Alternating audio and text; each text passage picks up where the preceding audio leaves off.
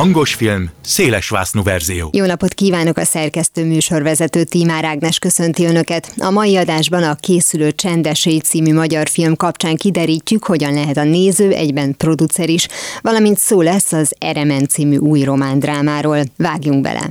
Filmiradó. Hírek a mozivászon túloldaláról. A vonalban Topolánszki Tamás Iván rendező producer van velem, szia!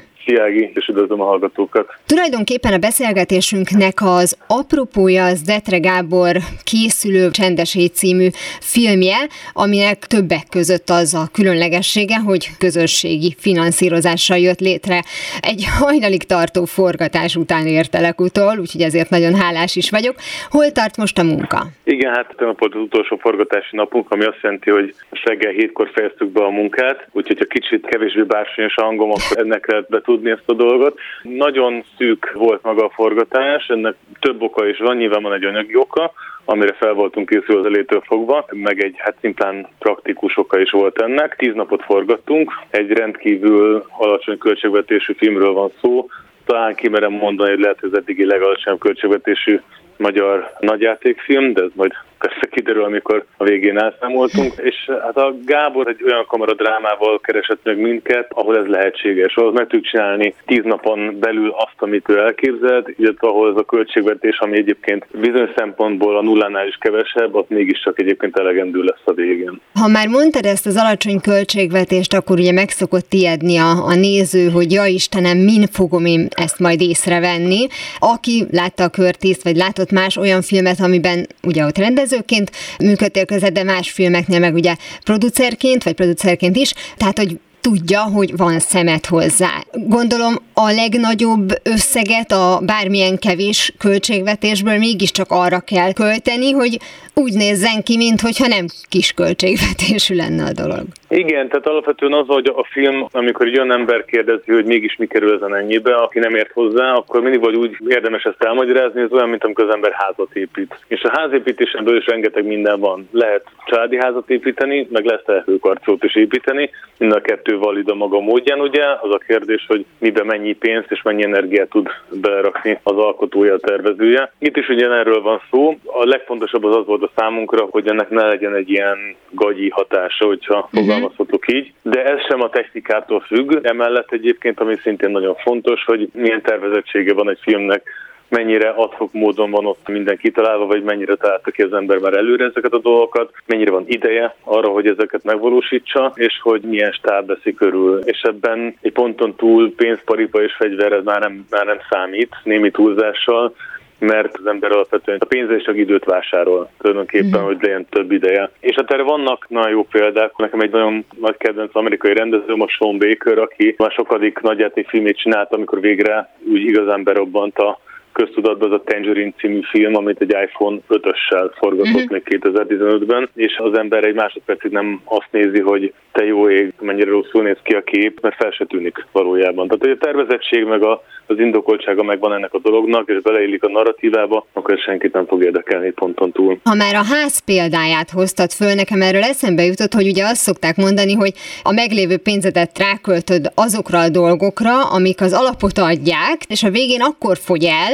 amikor burkolatot kell vásárolni, Igen. tehát amit végül mindenki lát, az lesz feltehetően a, a legolcsóbb, vagy a, vagy a legrosszabb, hogyha rosszul számolta ki az ember a költségvetését. Nálatok itt a legvégére a marketing marad? Vagy mi az, ami a végén majd kiderül, hogy na jó, hát akkor itt kell meghúzni a nadrágszíjat, erre már valóban kevesebb fog jutni? Nem, az elmúlt néhány filmünk, ez most soron következőleg a harmadik per negyedik nagyjátékfilmünk, mert volt egy koprodukcióban részt vettünk. Az első kettő során azért tényleg olyan tapasztalatokat szereztünk, és olyan gyermekbetegségeken vagyunk bizonyos szempontból túl, hogy már tudjuk, hogy mire kell felkészülni, és hogyan kell mondjuk beosztani egy akármilyen pici költségvetést is. És én ebben talán egy picit szigorúbb vagyok, mint a feleségem, aki állandó alkotótársam, Sümegi Claudia, aki valahogy mindig nagyon jól zsonglőrködik költségvetésügyileg, és mindenki boldog a végén. Én viszont mindig aggódom már az elejétől fogva, hogy hogyan lesz tető majd a ház fölött, de szóval itt azért minden ki van találva olyan szempontból, hogy a szívességekkel, meg a kedvezményekkel, meg mindennel együtt, hogy ez azért elkészüljön olyan módon, hogy semmelyik fronton ne legyen szignifikáns hiányérzete a nézőnek, sőt, inkább az legyen, hogy nem nagyon lehessen összerakni, hogy mégiscsak hogyan jött létre ez a film ilyen minőségben. Hát bízom benne, hogy ez azért majd így fog lejönni a közönségnek is, de én azt gondolom, hogy egyelőre a képek alapján, meg a Gábornak a rendezés alapján, amit láttam, illetve hát hadd említsem meg a két főszereplőnket, akik az egész filmet viszik a hátukon emberfeletti teljesítménnyel, Molnár Piroska és Vilmányi Bennett, szerint véleményem szerint az ország két legjobb színésze, per pillanat, vagy egyik két legjobb színésze, hogy, hogy kicsit diplomatikusabb legyek. Szóval, hogy, hogy a végén tényleg egyszerűen csak a történet, az az élmény legyen, amit mi megpróbáltunk megfogalmazni ebben a filmben. A bevezetőben már említettem, hogy közösségi finanszírozásról van szó. Aki esetleg nem ismerné ezt a módszert, vagy mondjuk a filmezéssel kapcsolatban még nem találkozott ezzel, annak azért mondjuk el, hogy mit is jelent ez pontosan, illetve mennyi pénzt gyűjt össze, és hogy a ti munkátok az hol kezdődik, tehát ti mikor szálltatok be ebbe a projektbe? Akkor kezdem visszafele. Detre Gábor nagyjából egy olyan másfél évvel lehet, most egy picit több keresett meg minket. Ő akkor látta a Curtis című filminket, amit én rendeztem, és ez nagyon tetszett neki, és megkérdezte, hogy nincs a kedvünk közösen gondolkodni abban, hogy esetleg én vagy mi a Klaudiával legyünk az új filmének a producerei. Átküldte a forgatókönyvet, amiben tulajdonképpen első olvasásra teljes mértékben beleszerettem. Két embernek az egy este történő beszélgetéséről szól, ami egy nagyon nagy kihívás természetesen. És én mondtam a Gábornak, hogy sokokból kifőulag, de hogy én szeretném, hogyha ez nem nemzeti filmintézetes támogatással készülne jelenleg, mert hogy szerintem alapvetően ez most indokolatlan is lenne, és meg lehet oldani úgy, hogy a mi gyártócégünk valamennyi pénzzel elindítja ennek a filmnek a létrejöttét, illetve megpróbáljuk ezt más módon szponzorokkal kiegészíteni. És akkor jött mentőszként ez a gondolat, hogy akkor közösségi finanszírozás, és 2 millió forintot szerettünk volna összeszedni, és ehhez képest 3 millió 700 talán 40 vagy 60 ezer hm. volt a vége, most nem emlékszem pontosan, és itt különböző csomagok közül lehetett választani, kezdeti 5000 forintos csomag, ami annyi tartalmaz, hogy az embernek a neve felkerül a stáblistára, meg egy internetes adatbázisba, onnantól sok lépcsőfokon keresztül odáig, hogy lett egy 750 ezer forintos főtámogatónk is magánszemélyként, ami teljesen példátlan szerintem, és hát abban már nagyon sok minden benne van, megkapja a film végén a csapót dedikálva, találkozás az alkotókkal, közös vacsora, ilyen jellegű dolgok. Egyébként olyan film is részt vehet szerinted a közösségi finanszírozási lehetőségben, aki mondjuk az adott évben pályázott és állami pénzt is kapott a filmére, vagy ez kizárók? Nem tudom megmondani, hogy pontosan mi a filmintézetnek a protokollja erre vonatkozóan. Ugye ez már a koprúceri minősítés kategóriája lényegében, de azért nem szeretnék erre most exakt módon válaszolni, mert nincsen előttem egy ilyen pályázati mm-hmm. dokumentáció. De nem tartom elképzelhetetlennek, viszont nem tartom azt se feltétlenül egy jó ötletnek, hogy ha viszont van benne állami pénz, akkor közösségi finanszírozásba fogjon bele egy film, ugyanis hogyha az ember állami finanszírozású filmet készít, akkor már eleve közösségi finanszírozású filmet készít, hiszen ugye akarva akaratlanul is adófizető polgároknak a pénzéből készíti el a filmjét, és onnantól fogva azt már picit tartom. Cserébe viszont könnyedén lehet szponzorokat bevonni, tehát olyan cégeket, akik adott esetben nyitottak arra, hogy támogassanak filmet, ha még létezik ilyen persze. Tehát tulajdonképpen, hogy mindenkinek világos legyen, az amikor állami pénzből készül egy film, az is közösségi finanszírozás, csak nem tudunk róla. Hát, meg, meg nem feltétlenül dönthetjük el, igen. igen tehát... De hogy itt ezek pont arról szól, ez a közösségi finanszírozás, hogy ha szimpatikus egy projekt, ha magaménak érzem, ha tetszik az alkotógárda, a színészek, a rendező, bárki szimpatikus a csapatból, valamiért megszólítva érzem magam, akkor azt mondom, hogy nagyon szeretem, hogy a nevem ide tartozna, és bárki más is láthatná, hogy én ide tartozom. Na ez az ide tartozom ugye Magyarországon egy nagyon érdekes kérdés. Egyrészt ugye mi az interjú előtt beszélgettünk erről, hogy ha a néző meglátja a film végén mondjuk az NFI logót, akkor lesz egy hát jó vagy rossz érzésre ezt ő dönti el, miközben alapvetően ugye az állami finanszírozásnak pont az a lényege, hogyha nyertél egy pályázaton, akkor jó esetben azért nyertél, mert jó a forgatókönyved, és azt gondolják, hogy ebből filmet kell készíteni. Nálunk azért mondjuk úgy, hogy hát látunk erre más jellegű példákat is, de ennek ellenére nagyon sok olyan film is elkészül, ami teljesen független mondjuk mm, rendszertől, kormányzattól, akármitől, és ott van a logó, de hogyha ez a gyakorlat mondjuk tényleg általánossá válik, amit most ti is csináltatok, akkor szerinted ez mennyiben fogja megváltoztatni a jövőbeni filmgyártást, illetve akár mondjuk a mozilátogatási szokásokat? Hát én próbálok erre úgy válaszolni, hogy közben ne tűnjek álszennek, mert természetesen mind a mellett, hogy most készítettünk egy ennyire kis költségvetésű, teljesen független filmet, részben önerőből, részben közösségi finanszírozásból, emellett azért nekünk készül a nyár folyamán egy teljesen államilag támogatott filmünk is, Szerintem ezek nem feltétlenül elválasztandó dolgok, illetve olyan szempontból mégiscsak, hogy tudnak önálló módon működni. Tehát, hogy nagyon megszoktuk nyilván az ország méretéből fakadóan, hogy Magyarország nem egy piac, látszólag legalábbis, tehát hogy 10 millió potenciális nézővel, de nyilván jóval kevesebb ennél, de mondjuk azt, hogy az ország méretéből fakadóan, pontosabban a magyar nyelvet beszélőkkel kiegészülve, hogyha nagyon jó indulatok vagyunk, akkor 15 millió ember, ez sajnos nem egy piac, ezt egyszerűen meg kell értenie minden filmesnek, hogy hogyha tényleg ezeken az árakon akarunk filmeket csinálni, tehát hogy több millió forintból, akkor soha nem fog visszajönni. És erre viszont nagyon jó példa ez a közösségi finanszírozás, de erre már voltak korábban még jobb amerikai példák, méghozzá a, a pályájuk elején lévő frissen diplomázott filmes hallgatók, főként New Yorki filmesek, azok, akik eszméletlen diákhiteltartozással mondjuk 10-20 ezer dollárból csinálják meg az első nagyjátékfilmjüket, ami kimutathatatlanul alacsony összeg. És közben ezekből készülnek rendkívül jó dolgok, akkor, hogy az ember tudja, hogy mit szeretne pontosan csinálni. Tehát az állami támogatás szerint továbbra is arról szól, hogy azt a fajta kényelmet adja meg a filmkészítő számára, hogy ne kelljen azon aggódnia, hogy, hogy végül hogyan jön létre a filmje. És nekünk most ez egy nagyon jó iskola volt, hogy, hogy kipróbáljuk azt, hogy milyen, amikor viszont csak korlátok vannak, tehát hogy csak magunkra tudunk támaszkodni,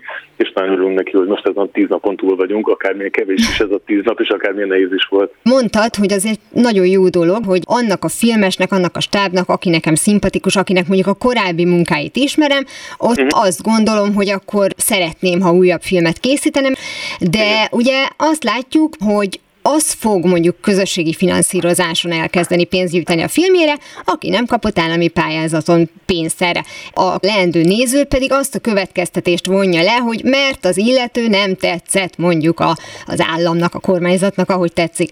Tehát ez a bizonyos megosztottság, ez erősödhet, hogy akkor azt gondolja, hogy aki közösségi finanszírozással akar majd létrehozni filmet, az feltétlenül ellenzéki, és akkor ebből majd létrejönnek a kormányzati filmek, meg az ellenzéki filmek, ami egyébként egyik esetében sem garantálja azt, hogy jó vagy rossz, de utána e szerint fog már jegyet váltani a moziba, akár befizetett, akár nem. Nem, nem, ezzel nem értek egyet, bocsánat. Én azt gondolom, hogy a nézői inger küszöböt, hogy van-e ott állami finanszírozás, vagy nincsen, egyszerűen nem is éri el. Tehát, hogy tényleg arra fog beülni, ami bármilyen szempontból izgatja, tehát, uh-huh. hogy van-e benne, nem tudom, olyan dolog, ami felkelti az érdeklődését. Az NFI logó, meg úgy általában ennek a politikai töltete, mondjuk a Rákai Filip filmleszte híres híret Petőfi film kapcsán, az tényleg csak a politikai cirkusz miatt kerül ugye a tudatába. Egyik nem hiszem, hogy emiatt ülne be, vagy szavazna bizalmat egy ilyen típusú filmnek. Pont ellenkezőleg én azt gondolom, hogy, hogy mi legalábbis nagyon szeretnénk olyan szempontból erről a diskurzusról leszakadni, hogy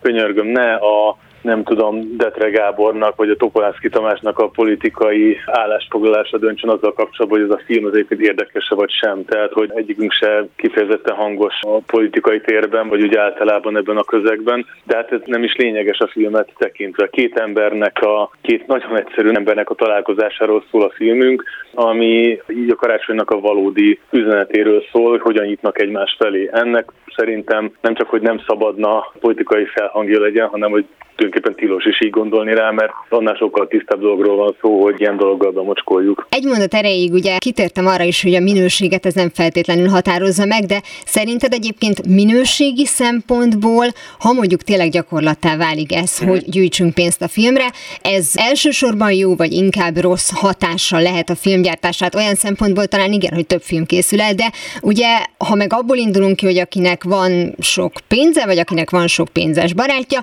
az filmet fog készíteni, és lehet, hogy egyébként az egy rossz film lesz. Tehát, hogy te például mit látsz ebben? Ami most szerintem egyébként egy rossz tendencia, független attól, hogy vannak nagyon jó döntések a zeneszínél. Amit én rossznak tartok, az az, hogy kevés projekt kap sok pénzt. Tehát ugye ez, uh-huh. ez picit eznek a demokratizálódását ugye ássa alá, de hogy ez meg, ez meg nem az én tisztem eldönteni, hogy mire meg hogyan lesznek elköltve ezek a pénzek. Amit viszont ettől megint csak függetlennek tartok, az az, hogy nem kell feltétlenül mindig egyetlen egy ablaknál ugye sorba állni, és ezért nem tudom, remélem, hogy ez megint csak nem tűnik átszerénynek, de ezért érzem azt, hogy a mi részünkről ez egy picit ilyen tesztüzem is volt, hogy egyébként meg tudunk-e valamit alkotni a nulláról úgy, hogy, hogy nincsen ilyen jellegű támogatás, meg biztosíték a háttérben. És ez egy tök fontos dolog lenne szerintem, hogy persze léteznek az államok támogatott filmek, azok nyilván sokkal mérhetetlenül nagyobb költségvetésből készülnek el, de hogy rengeteg minden tudnak készülni összefogással, csak egyszer meg kell találni a módját, hogy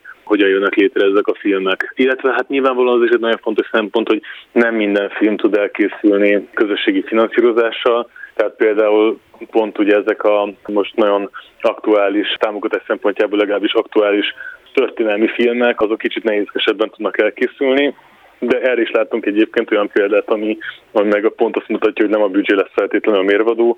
Ilyen adott esetben a Gerilla című film, hm. ami ugye két-három évvel ezelőtt készült el, tehát mindig szerintem vagy egy koncepcionális kérdés lesz az, hogy film milyen módon tud beleférni a nullánál is kevesebb költségvetésben. De szokták mondani, hogy a marketing az meg legalább annyi, vagy még több, és ugye erre már kitértünk az elején is. Nálatok például ez most lehet, hogy egy nagyon jó, vagy azt gondolom, hogy egy már jó indulási pont, mert már ez önmagában hír, hogy közösségi finanszírozású film. Hát remélem igen. Remélem, hogy ez a fajta erőfeszítés, ami az egész filmnek az elkészültét veszi most már hát több mint fél éve. Már most úgy értem, hogy amikor tényleg rákanyarodtunk ugye a, startmezőre, hogy ez egyébként ilyen szempontból is kifizetődik, tehát hogy a marketingért is picit megtolja ennek a dolognak. Minden mellett meg hát azért itt nagyon szeretném kiemelni a Detre Gábort, aki 15 éve, talán 16 éve nem készített nagy játékfilmet, és nagyon bízom benne, hogy ez az új film, amivel mi most előállunk, ez egy igazán nagy meglepetés lesz mindenki számára, és azt meg pláne nagyon szeretném, hogyha ennek az üzenete az így zsigerileg megérkezne a nézőkhöz és minél több emberhez. Ez egy igazi karácsonyi történet. A idős asszony, aki egy kicsit kap egy, egy fiúgyermeket, és a fiú, aki egy kicsit kap egy, egy édesanyát, most nagyon leegyszerűsítettem a dolgot. Egyébként Molnár Piroskának és Vilmányi Benetnek mi volt a véleménye erről, hogy ez a film így jön létre, vagy ők azt mondták, hogy nekik tök mindegy, hogy a pénz az hogyan jön össze, ők a történet a forgatókönyv alapján választanak féltem egy picit, amikor először fel kellett hívnom őket, hogy ez mennyire alacsony költségvetésből készül. Hát a, a piroska az olyan lényegében kinevetett és legyintett, hogy ne vicceljek már, hát ő azért nem, nem egy vizsgafilmet csinált már, és hogy ez nem lesz itt probléma, ami nagyon felemelő dolog volt. A Bennett meg nem tudom, hogy bármilyen szinten egyáltalán ez így érdekelte, őt az érdekelte, hogy nagyon jó a forgatókönyv, és nagyon megfogtam, és ugye ezt valamelyik podcastben így hangoztatta is, hogy ő abba akarja hagyni a színészetet, Igen. de hogy erre nem tudott nemet mondani a Gábornak a könyvére, mert hogy annyira megfogta. Bízom benne, hogy azért nem ez az utolsó filmje a Bennettnek, viszont az is egész biztos, hogy egy ilyen nyilatkozat is talán mutatja, hogy milyen hit van a mi részünkről e felé a forgatókönyv felé, vagy a forgatókönyv irányába. Nagyon szépen köszönöm Topolánszki Tamás Iván rendező producernek, hogy beszélgetett velem Detre Gábor készülő filmjéről a csendeséről, illetve hát arról, hogy hogyan lehet közösségi finanszírozással is létrehozni Magyarországon filmet. Köszönöm, hogy ezeket elmondtad, és ugye a hajnali forgatás után pedig remélem, hogy ma marad időd még pihenni. Majd meglátjuk, de nagyon szépen köszönöm az érdeklődést, most már lehet, hogy kibírom a napot így. Audio kommentár. A kameraforgás irányának követése. A vonalban Gyöngyösi Lilla, a filmtekercs.hu főszerkesztője, filmes újságíró van velem. Szia! Szia! Az Eremen című új román drámáról fogunk beszélgetni, ami tulajdonképpen ugye egy valós eseményt vett alapul, és ezt dolgozta, feldolgozta át. Hogyha valaki nem hallott még mondjuk a filmről, vagy nem tudja, hogy miről van szó pontosan, akkor arra kérlek, hogy először ezt mondd el, hogy mi ez a bizonyos valós esemény, amit kiinduló pontnak használt az alkotó, és mennyiben követte azt. Ez még a koronavírus járvány előtt volt Romániában, Erdélyben, mikor ilyen dél-kelet-ázsiai pékeket hívtak meg Ditróba, akiket aztán a helyi közösség elég ellenségesen fogadott, és tulajdonképpen ebből gyárt Munchu egy ilyen társadalmi körképet, kicsit átalakítja tényleg a körülményeket, tehát itt egy ilyen vegyes nemzetiségi településen játszódik a történet, nem egy magyar faluban, mint az eredeti esetben, illetve a végkifejlet is más, tehát az eredeti történetben végül így megbékéltek egymással a felek, itt viszont ilyen egészen rémisztő távlatokat nyit, kicsit el is emelkedik a, a realizmustól a, a film befejezése. Úgy írtad a filmtedben publikált cikkedben, hogy jelentős rész megy a filmből a közeg, meg egyáltalán a viszonyrendszereknek a bemutatására. Mennyire volt ez jogos szerinted, miért volt erre szükség? Nekem biztos, hogy nagyon érdekes volt, ahogy ábrázolt ezt a települést, ahogy így a, a nyelvek viszonyba lépnek egymással, tehát ugye a, a szereplők többsége az tud románul is, magyarul is, akár németül is, és ugye bizonyos emberekkel szembe bizonyos szituációkban van jelentősége annak, hogy melyik nyelven szólalnak meg, tehát ez kicsit ilyen gesztus is a másik felé, meg így a hierarchiát jelzi, vagy a helyzetnek a formalitását, vagy éppen ilyen közvetlenségét. Úgyhogy én, mint egykori nyelvész hallgató, így nagy érdeklődéssel figyeltem ezt, hogy a, a nyelv hogyan képezi le a társadalom összetételét, vagy a működését. Meg maga a film is reflektál erre, tehát van, hogy szóba hozzák, hogy hát tud ő is amúgy románul, csak nem hajlandó úgy megszólalni, vagy fordítva. Nézzük meg ezt a bizonyos sok nemzetiségű közeget, települést. Ahogy te is mondtad, az eredeti történetben alapvetően egy magyar faluról volt szó, itt viszont ugye Munzsó úgy döntött, hogy ez egy sok nemzetiségű település legyen, és ha nem tudnánk, hogy hogyan működik az ember, akkor azt gondolnánk, hogy minél többféle ember él egy helyen, annál kevésbé lényeges, hogy ki honnan jött. Ehhez képest mindenáron választani akarnak egy úgynevezett többségi részt a társadalomból, hogy mindenki mást lehessen idegenként utálni, kirekeszteni, máshogy kezelni.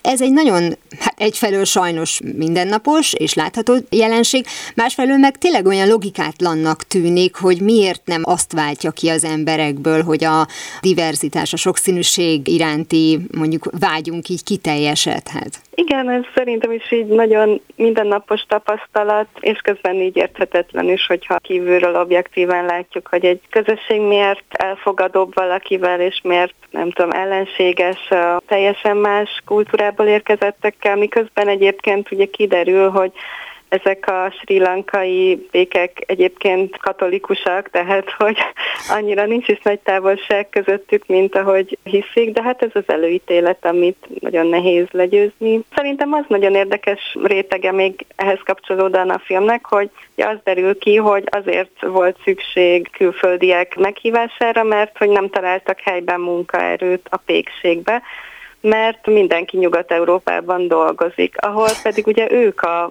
bevándorlók, Igen. tehát ők az idegenek, de még sincs meg ez a tudatos, átgondolt reflexió az emberekben arra, hogy Ja, hát amúgy ugyanott tartunk gyakorlatilag, tehát hogy ha elvárjuk, hogy minket elfogadjanak Németországban, akkor nekünk is el kéne fogadni az ázsiai embereket, illetve hogy miért is van az, hogy nem helyben dolgozunk, hanem elvándorlunk, és aztán mégis számon kérjük, hogy minden nagyon drága itthon, és nem töltik be a munkaköröket, tehát hogy ennek az egész európai globalizációs helyzetnek az ellentmondásosságára hívja fel a figyelmet a film. Ez egyébként a cikkedben is helyet kap, hogy a rendezőnk azért eléggé politikus hozzáállású, vagy legalábbis foglalkozik a közélettel, és minthogyha erős utalást próbálna tenni arra a nagyon gyakran hangoztatott, hát mondanám, hogy közhelyre, de szokták mondani, hogy a közhely az igaz, hogy az előítélet az nem velünk születik, hanem azt egyszerűen belénk oltják, akár mondjuk úgynevezett föntről. Tehát, hogy ebben ő látja a politikai erőnek a bűnét.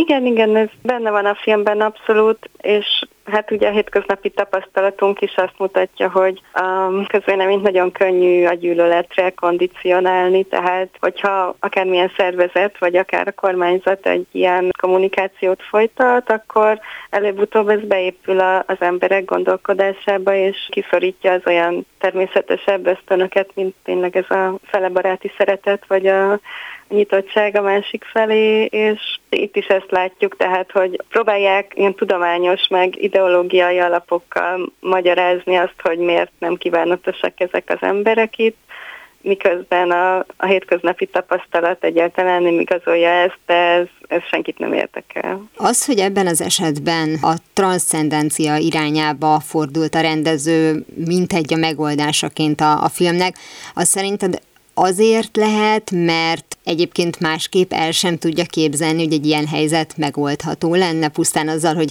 leülünk a faluházba és megbeszéljük.